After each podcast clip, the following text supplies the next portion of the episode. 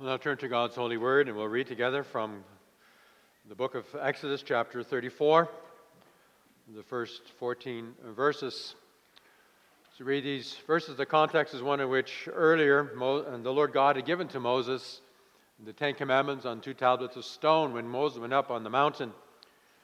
When Moses came back down, he found that the people had built a golden calf, which they were, were which they were worshiping. They were having a festival with the calf. And Moses, in his anger, had smashed the, the, the two tablets of stone. And so God commands Moses to, uh, again, make new tablets. He chiseled the, the commandments into those tablets.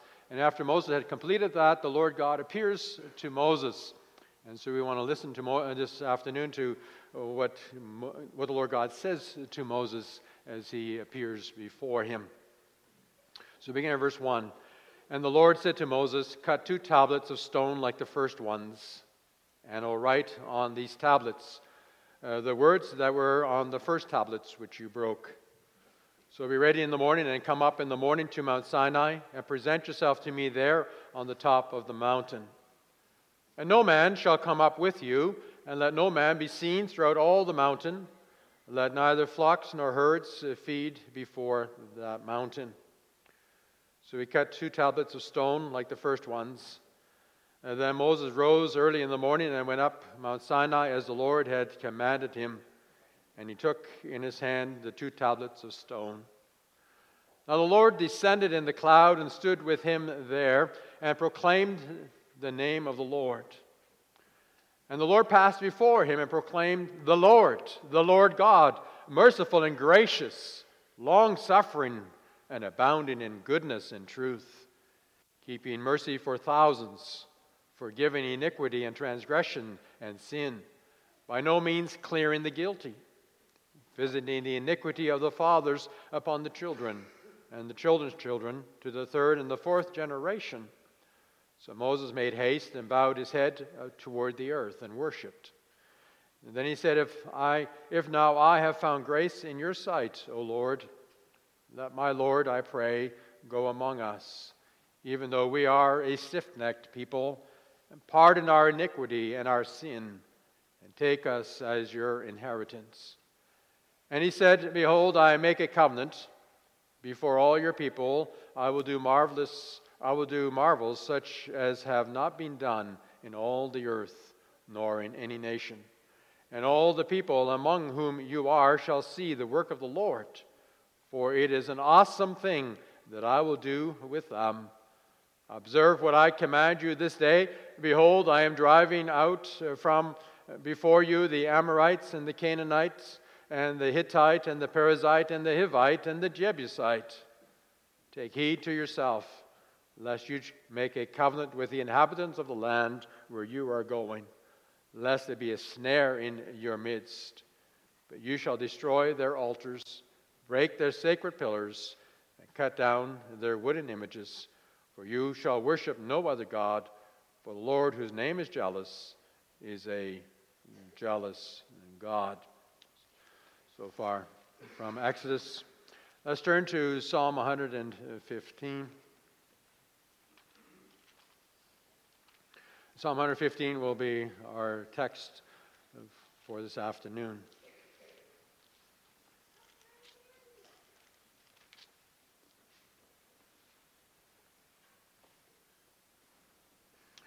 Psalm 115. The psalmist writes, Not unto us, O Lord, and not unto us, but to your name give glory, because of your mercy, because of your truth. Why should the Gentiles say, So where is their God? But our God is in heaven. He does whatever he pleases. Their idols are silver and gold, the work of men's hands. They have mouths, but they do not speak. Eyes they have, but they do not see. They have ears, but they do not hear. Noses they have, but they do not smell. They have hands, but they do not handle. Feet they have, but they do not walk. Nor do they mutter through their throats. Those who make them are like them, so is everyone who trusts in them. O Israel, trust in the Lord. He is their help and their shield. O house of Aaron, trust in the Lord. He is their help and their shield. You who fear the Lord, trust in the Lord. He is their help and their shield. The Lord has been mindful of us. He will bless us. He will bless the house of Israel. He will bless the house of Aaron. He will bless those who fear the Lord, both small and great. May the Lord give you increase more and more, you and your children. May you be blessed by the Lord who made heaven and earth. The heaven, even the heavens, are the Lord's, but the earth he has given to the children of men. The dead do not praise the Lord, nor any who go down into silence. But we will bless the Lord from this time forth and forevermore. Praise the Lord.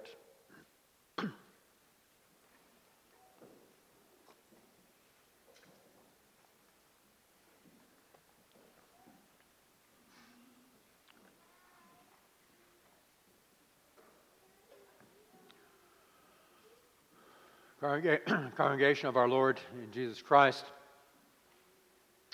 When you come to the end of one year and you come to the beginning of a new year, it's just very natural for us to, to look back at what's happened and to look forward to what we hope may happen. And so we, we look back and we remember the many things in the past year and we look forward and we wonder what does the future, what does it really hold for us? You look back, you look back with thankfulness for the many blessings the Lord has given to you. But you may also think back and you may remember the many disappointments, the troubles, and the sorrows of the past year. The reality is, is that life has its ups and it has its downs. We have, there are those low points and there are the, the high points. We have joys and there are disappointments in our lives. And those very things that we experience will also impact the way that we even think about the new year. The, the disappointments of the past year may mean that we look to the new year with anxiety and we worry about how things are going to go. Or we think about the past year and remember all how good this past year was and all the wonderful things that happened, and we may expect that that is just going to continue on into the new year. So the question is how do we put the events in our life? How do we put those events into the proper perspective? Or maybe ask it differently how do we make sense out of our lives each day again? You see, beloved, that's really what mankind is struggling with every, every day. It's really a human thing to try to make sense out of this life, especially because there's so much that happens in this world that seems to be so senseless. How do you today, how do you make sense out of a senseless war such as what's going on in, in the Ukraine, where a neighboring, nation, uh, a neighboring nation attacks wants to take over another nation. How do we make sense out of rising crime and violence in our society in a time where people talk uh, about being tolerant of one another and talk about loving one another? And yet, crime and violence just increases instead. How do you make sense out of inflation that erodes our ability to, uh, to pay for the necessities of life, or even for young couples to, to be able to, to own a home and to have their own home? Now, when we look back at the uncertainties of the, of the past year, how do we now look forward to the new year, 2023? do we just look to the future with uh, hope against hope that things are going to get better this year? Do we just hope that it's going to be a better year than we had last year we had a bad year? Or that if we had a good year, that we're going to have good things happen also again in this new year? You see, from a human perspective, mankind really doesn't have any answers for what's going to happen. You know, our political leaders, uh, they make all these promises about how they will make things better. We hear all these promises of how mankind is going to build a better world. And yet, the reality is that many of the solutions that are being proposed often only make matters even worse. And you may wonder so, so why is it that things don't get better in this world? Well, beloved, the answer is human beings are finite beings. And as finite beings, we're limited in the strength that we have and the things that we can actually accomplish and do. We're limited in, in our wisdom. We're limited in our understanding of what really is the source of problems and what are the solutions that will really fix those issues in our lives. You see, human logic that is darkened by sin is nothing but foolish. And as much as man thinks he is wise, Yet in his arrogance, he doesn't understand how little he really, really knows. As Christian believers, the Lord gives to us a whole new perspective upon our life. And it's because of what the Lord, because of that new perspective the Lord gives us, that we now also can have a confidence for the future.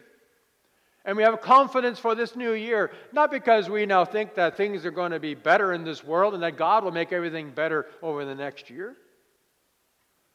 But we're confident because we believe with our whole heart that the Lord God is the sovereign, the sovereign one who rules over the whole earth and rules also over our lives.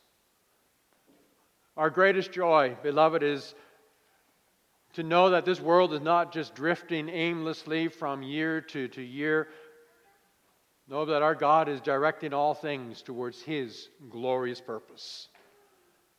The greatest joy is to know that everything rests in the hands of our Lord and our Savior, Jesus Christ, who is seated at the right hand of God. That's why we're able to then also endure the ups and the downs, the joys and the disappointments of this life, because we trust. We trust that the Lord our God is with us and that He will indeed, He will bless us.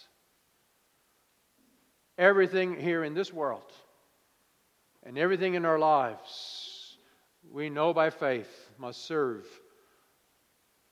for the glory of the name of our God. Faith means, beloved, that we trust with our, that our whole life rests in the hands of the living God. By faith, I know that I'm not just drifting, that I did not just drift through 2022 and will not just be drifting uh, through aimlessly through the year 2023. No, here in this new year, we will give our life in the service in the service of the Lord our God, and through our lives, the Lord will be praised, and He will also receive the glory that He deserves. And so this afternoon, we'll listen to God's word under this theme: Hallelujah! Trust the Lord, for He is our shield, our help and shield. So our theme: Hallelujah! Trust the Lord, for He is our help and shield. Under that theme, we'll look at four things. First of all, we'll look at God's glory. And secondly, our trust. Thirdly, God's blessings. In the fourth place, our praise. The issue here in this psalm is really about how do we, as God's people, how do we navigate through this life?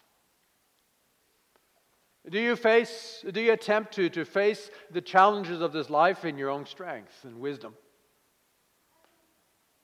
Do you let earthly things become the idols, the gods that you use in order to make, try to make your life work? Or, or do you trust the Lord God in heaven as the God who will protect you and who will direct you?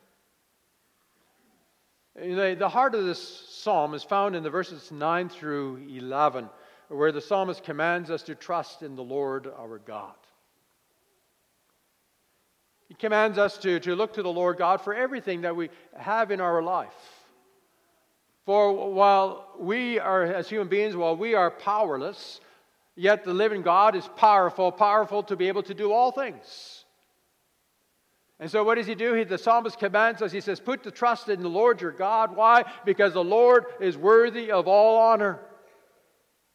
Notice how the psalmist begins. He begins, Not to us, Lord, not to us but to your name be the glory. And so at the very beginning of the psalm, the psalmist sets the mood. He does so by declaring that only God is worthy of glory. Not us. Not us, human beings. We, psalmist says, are not worthy of glory, but you, you, Lord. You alone are worthy of glory. As you read those opening words, immediately uh, we understand that our relationship with God is one in which we, as human beings, we may never take any glory for ourselves, but that all the glory belongs to the Lord our God.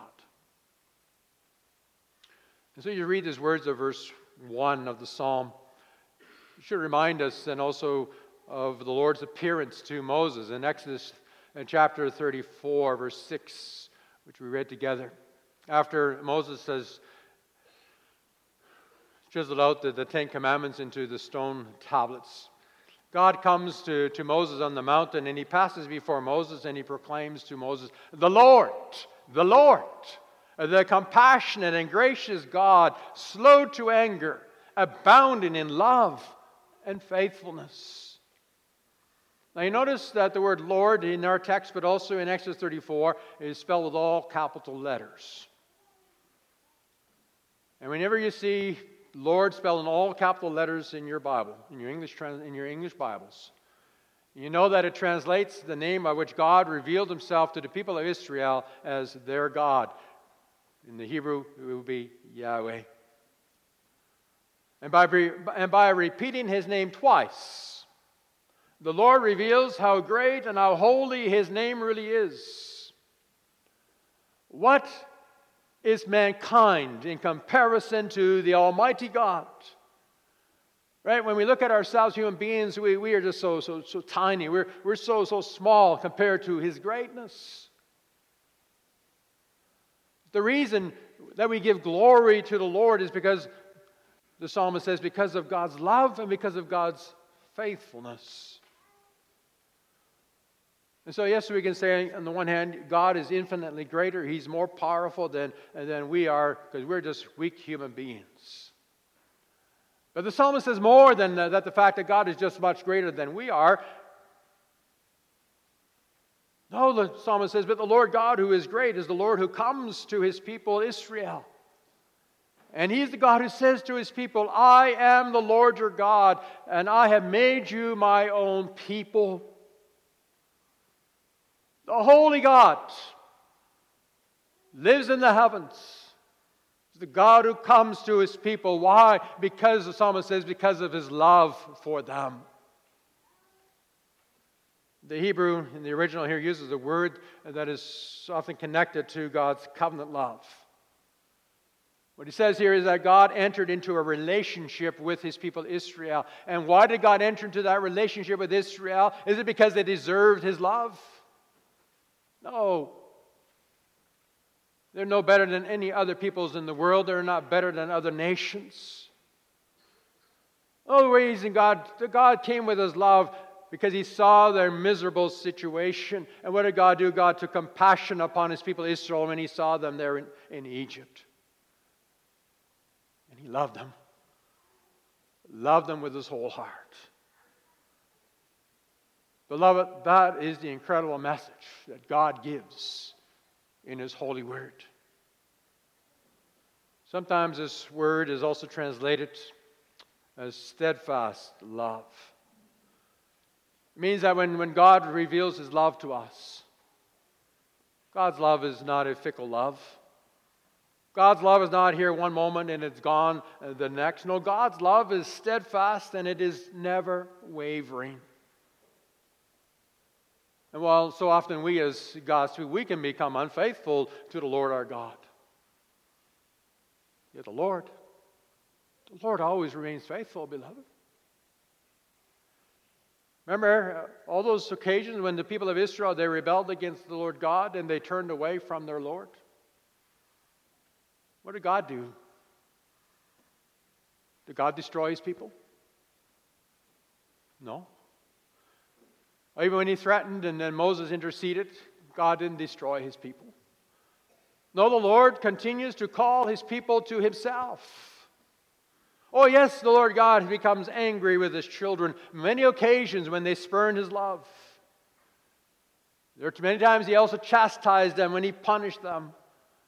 But when his children, when his people turn back again, the Lord God receives them back in his loving embrace. Oh, beloved, we do not deserve any glory. Anything that you and I are able to achieve in our life is only a result of God's faithfulness to us. The people of Israel experienced the wonderful love and that faithfulness of the Lord their God. He's the God who protected them from their enemies. Remember, He's the one who, who delivered them out of Egypt when they were doomed to, to eternal death and destruction. He's the God who provided for them as they're going through the wilderness where there was no water and where there was no food, and He provided abundantly. He is the God who gave them the promise of the land of Canaan. And He destroyed those mighty nations there in that land. And there in the land is the Lord God who blessed them so wonderfully. So, why, the psalmist asks, why do the nations, why do the peoples of the nations say, Where is their God? That is the God of Israel. We know the, the heathen nations, the pagans, the unbelieving people, they, they mock God's people. And they did that very long ago in the Old Testament, and you know that even still today, unbelievers, they will mock our God and they will mock our Savior, Jesus Christ. This is the reason the psalm then begins Not to us, Lord, not to us, but to your name be the glory. As God's people, we're not looking for our glory, but we want our Lord, we want our God to receive all the glory.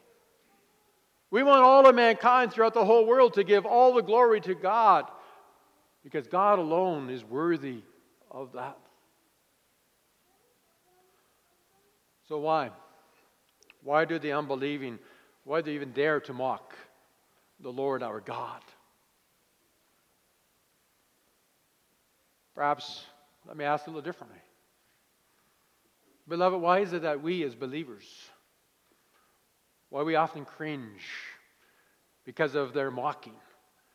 We want to hide our faith and we will sometimes sit in the corner and we, we are quiet rather than acknowledging our faith in Jesus Christ. Look, the psalmist says, Look, verse 3 Our God is in heaven. He does whatever pleases him. But their idols, their idols are silver and gold made by human hands. Right? The unbelieving world, they, they mock God's people uh, because they put their trust in Yahweh. But here the psalmist instead, what does he do? He turns it around and he mocks the gods of the unbelieving. And he asks, How do they dare to mock the God of Israel when their gods are idols made of silver and gold, made with human hands? That's imagery, beloved, that you'll find more often uh, throughout the Old Testament. Here, the psalmist mocks the idols that the people worship. Because he says, you know, here they are. They make these idols and they take great care and they give a lot of affection over the work that they're doing making those idols. They give them mouths, but they, they cannot speak.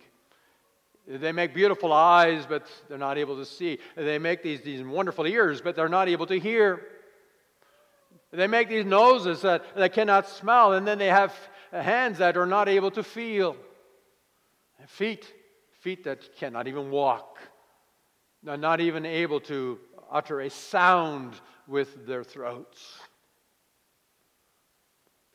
Well, the psalmist, psalmist knows that these images that the people make are representations of uh, their gods. But he also says this he says their representations reveal that their gods are but the imaginations of people's own thoughts. In fact, he says this he says, Those who make them will be like them, and so will all who trust in them. Just think about it. The pagans, unbelievers, they, they, they make their gods. And how did they make their gods? They make their gods in their own image. Their gods always reflect mankind in the way they think, in the way they act. And yet, you know, when you go to the beginning of, of the scriptures of the Bible, in the first chapters of Genesis, what's God revealed there? God reveals that He created us in His image. But what mankind now does is he creates their gods in their own human image.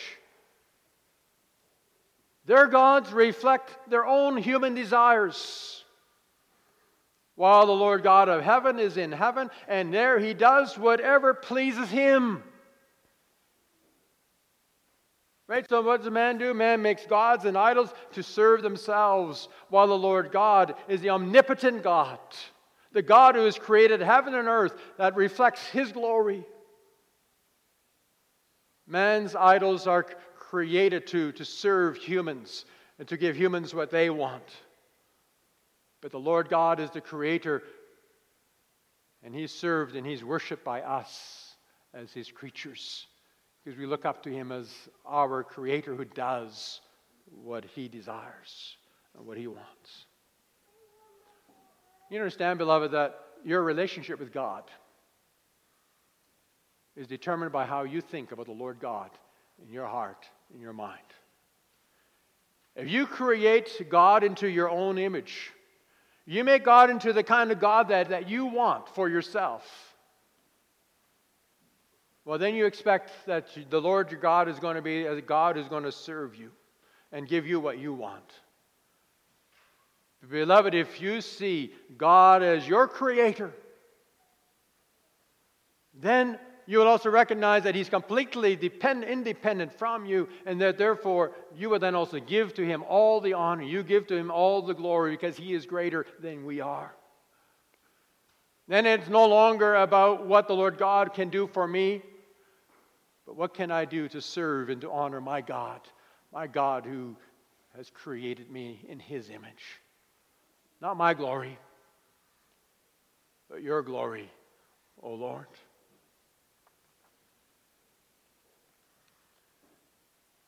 And when you begin to see something of the glory of God,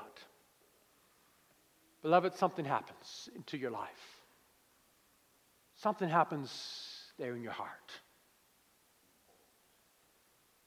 And what happens is this you begin to trust the Lord your God.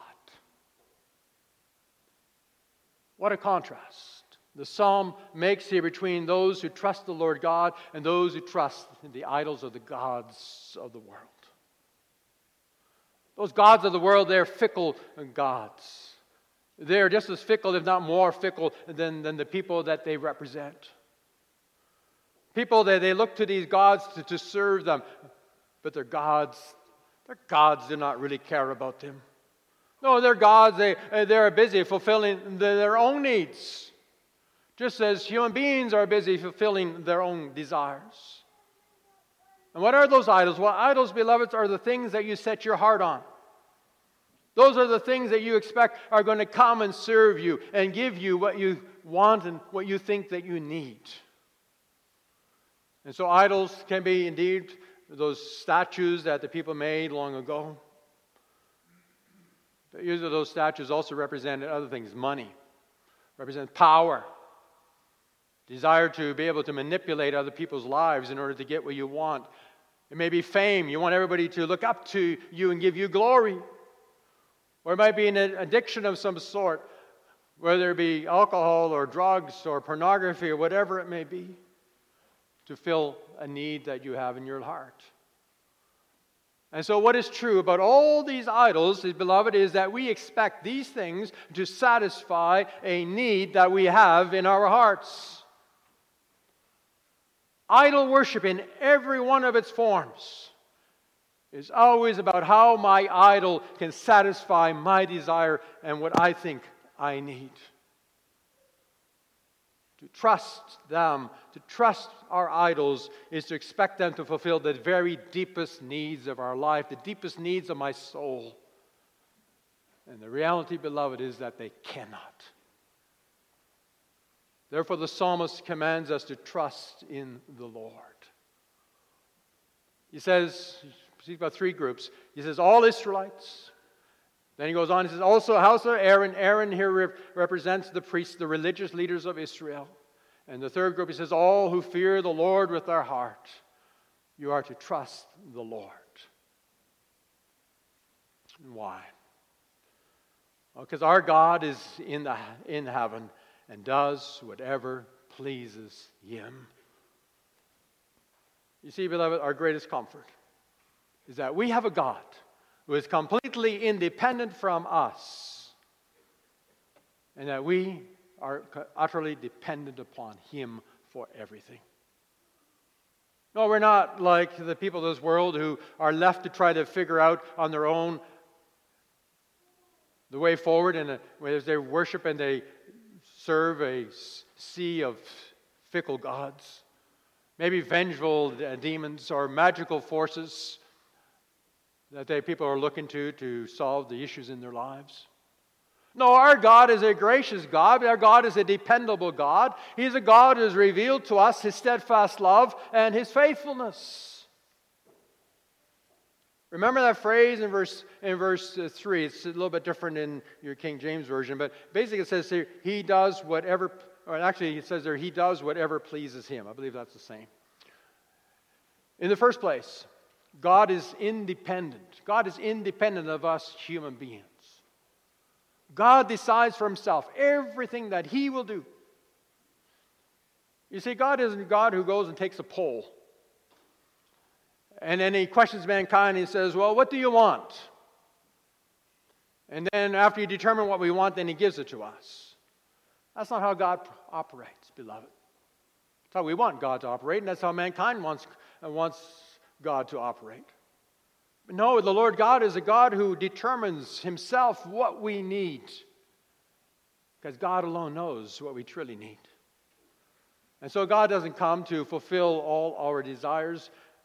But, beloved, He gives us what we need in our lives. When God makes those decisions for us, it's also important to understand that God is not an arbitrary God, a God who seeks His own pleasure. Remember verse 1? Verse 1 says that God speaks about God's steadfast love and God's faithfulness. That means, beloved, that God's love is a sacrificial love. God gives himself to fallen humanity. He gives himself to those who have turned against him and who hate him with their whole hearts. God didn't come to us because he needed anything from us. You know, God in the beginning, he could have just let us all perish in our misery and destruction and allowed his creation to, to be completely destroyed, God would have been perfectly good and, and God would have survived if, his, if he had allowed his creation to, to perish. God didn't need his creation, he didn't need us. But instead, what did God do? God saw what happened uh, to us human creatures uh, when we fell into sin. Instead, what happened was when God saw us, God's heart went out to us in compassion. God saw that our greatest need was to be rescued from the very idols of our own heart.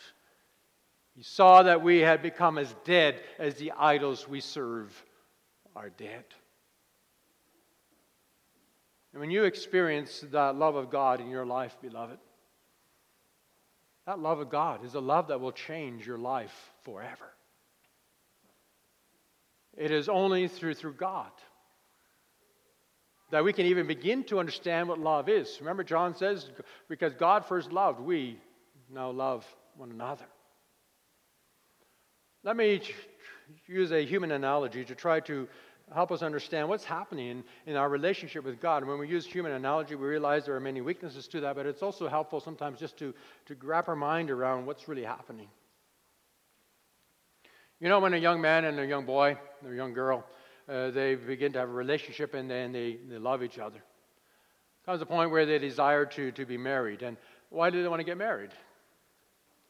Well, they want to get married because they've experienced the love of their partner.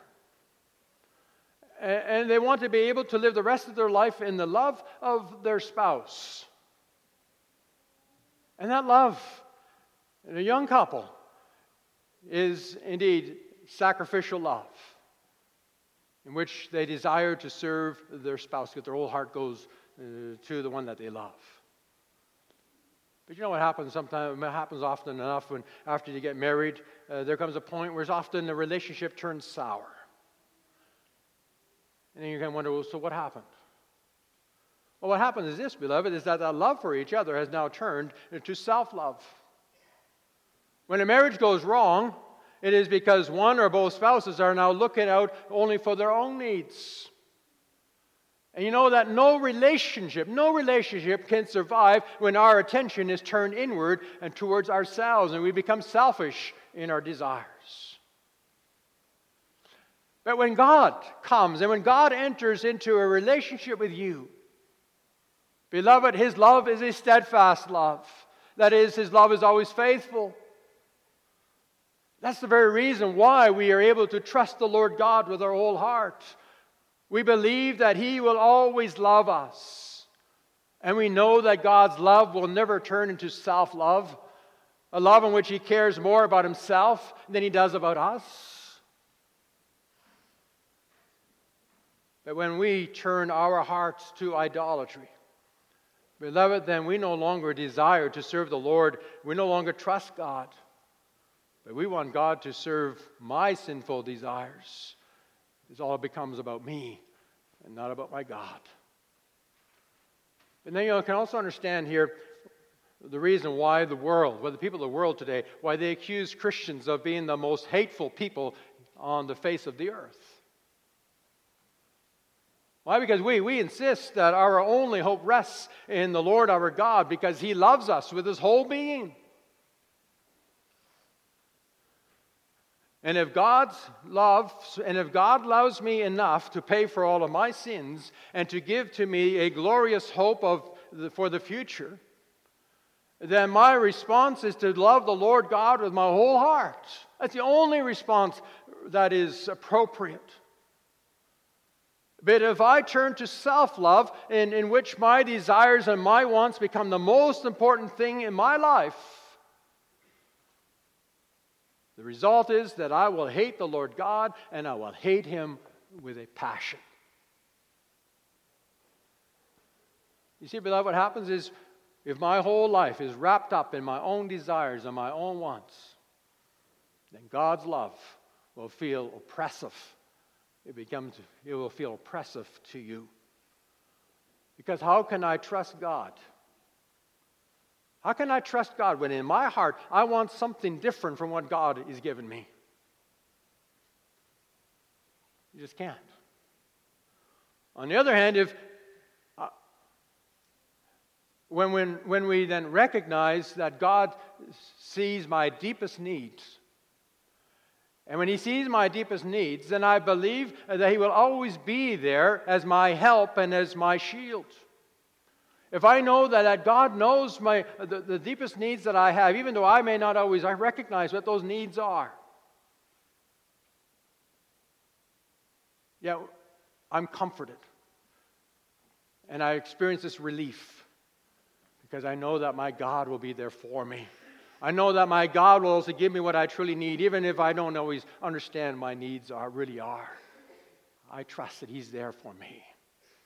And so the heathen, the unbeliever, they may mock the Lord my God, but here in my heart I rejoice. I rejoice that the Lord is my help and that He is my shield. I trust that my life is safe, it is secure in the hands of my God. I don't need to worry about my life. I don't need to worry about the things that sometimes I set my heart on. Because it's enough to know that my God is faithful, that He's steadfast, in his love. And therefore, I am confident that my God will indeed also bless me. Verse 12, Psalmist says, The Lord remembers us and will bless us. You know that in the history of the people of Israel, there are many times when God withdrew his blessings from the people because of their disobedience. And when that happened, there was usually a certain point in, in, the, in the life of Israel when, when the people, uh, they recognized what they had done and, and they turn back to the Lord God and they cry out to the Lord God. And they say, God, remember us. To remember us is a call for the Lord God to turn his attention back to his people. And the only time that God turns away from us, beloved, is when we reject his love for us in Christ Jesus. The greatest comfort is that when we cry out to the Lord God in faith, yes, the Lord remembers us, and in his love, he will bless us. And blessings are always related to God's promises. When God gives to you a blessing, He has given to you a promise, a promise that He will give to you that which you need. You know, we look back on the past year, and now we look forward to the new year. We can see the blessings that God has given to us in the past, and we now look forward to His blessings also in this new year. But, beloved, when we talk about God's blessings, God's blessings should never be confused with what so many are preaching today, is what we may call the prosperity gospel. That God blesses you, He'll make you rich and He'll give you everything you want. No, when we say that God will bless us in the new year, God does not promise you, beloved, that He's going to make you rich. Doesn't promise you He's going to make you, He's going to give you lots of money. He doesn't promise you that He will give you everything that you want in your heart. In fact, watch out what you want or what you pray for. Because if God were to give you all the things that you want in your heart, then more often than not, it would simply become a curse to you. Because those are the very things that will pull you away uh, from what is truly important to you in your relationship with the Lord. What we need to understand here is that when God gives His blessing, His blessings are always connected to the covenant promises that He gives to us. Notice verse 14. Verse 14 says that the blessing is connected to God, causing you to flourish, both you and your children you reflect on those words, you realize that the psalmist is thinking back to the blessings that God gave to Eve in the very beginning. When he says to Eve, I will give you a, a, a child, and he will be your redeemer. Or when God comes to Abram and he gives Abram this promise Abram, you will have many children, as many as the stars in the sky. It was a promise that he would give him a seed who would save him. Or the promise that he gives to, to David when he says to David, David, I'll give you his son, and he will sit on your throne forever. And so the point here is, is not that God simply says, I'll give you many children, as if children itself is what is the blessing. But the promise of the children, beloved, is the promise of God that He will send to us the Savior. To be blessed by God, then, is not to become rich. It's not to have everything that you want in this life. But to be truly blessed means that we become rich in Christ Jesus, that we may live in the security and the love of the Lord our God. That I may know with certainty that I, He is my God and that I am His child, that I am secure in His everlasting love and faithfulness. If God remembers me and if God is faithful to me for the sake of His Son, Jesus Christ, then I know I know that He will bless me also in this new year. Oh, He may not give me everything that, that I want and that maybe I have prayed even for. But I may be sure of this that He will give me everything that I need, that I may serve Him as His child. And so He may not make you rich in earthly terms, but beloved, He will make you rich in spiritual terms. When He gives you your food and your daily drink, then you'll learn to be grateful. And you, because you remember, the, the whole earth, the whole earth is mine. I don't need to long for earthly and material riches. For with Christ, I now have this great inheritance that awaits me here in the kingdom of God. Beloved, may we also in this new year, may you indeed, may your life flourish in the love of the Lord, your God so that at the end of one year and the beginning of the new year, we may know together, we may praise the Lord our God. Verse 16 says that the heavens belong to the Lord. He is seated in power there over the universe in heaven. And He has given the earth, He has given the earth to us, to mankind. Right? He has given the earth as our possession. And what what are we to do here on this earth? Well, the psalmist says this is what we're called to do. We're called to praise God who is in the heavens. So we here on this earth, we praise the Lord God in the heavens who has created us. And verse 17 says, He says, It's not the dead who praise the Lord, it's not those who go down to the place of silence, which is the grave. This text has often caused a lot of confusion because people look at it as, as the psalmist is talking about what's going to happen to the soul after this life. Well, the reality is, beloved, when you think, when you think of the book of Revelation, there we see that when our soul dies, and then our soul goes to be with the Lord in heaven, and there we praise the Lord God together with all the redeemed from the beginning uh, to, to the present. And so the point isn't about what happens to the soul when we die. The point of the psalm is that our greatest joy and our greatest task here on this earth is that we may today, we may praise the Lord our God. To praise God is, is to express our great joy and our adoration for the Almighty. So that over against the pagans and the unbelievers who mock God and who sarcastically ask, Where is their God? while they worship their idols, idols that cannot give them life. Beloved, as God's people, that we may now joyfully express our complete and our utter confidence in the Lord our God. He is the Almighty who dwells there in the heavens. He is the Lord. He is the one who remembers us.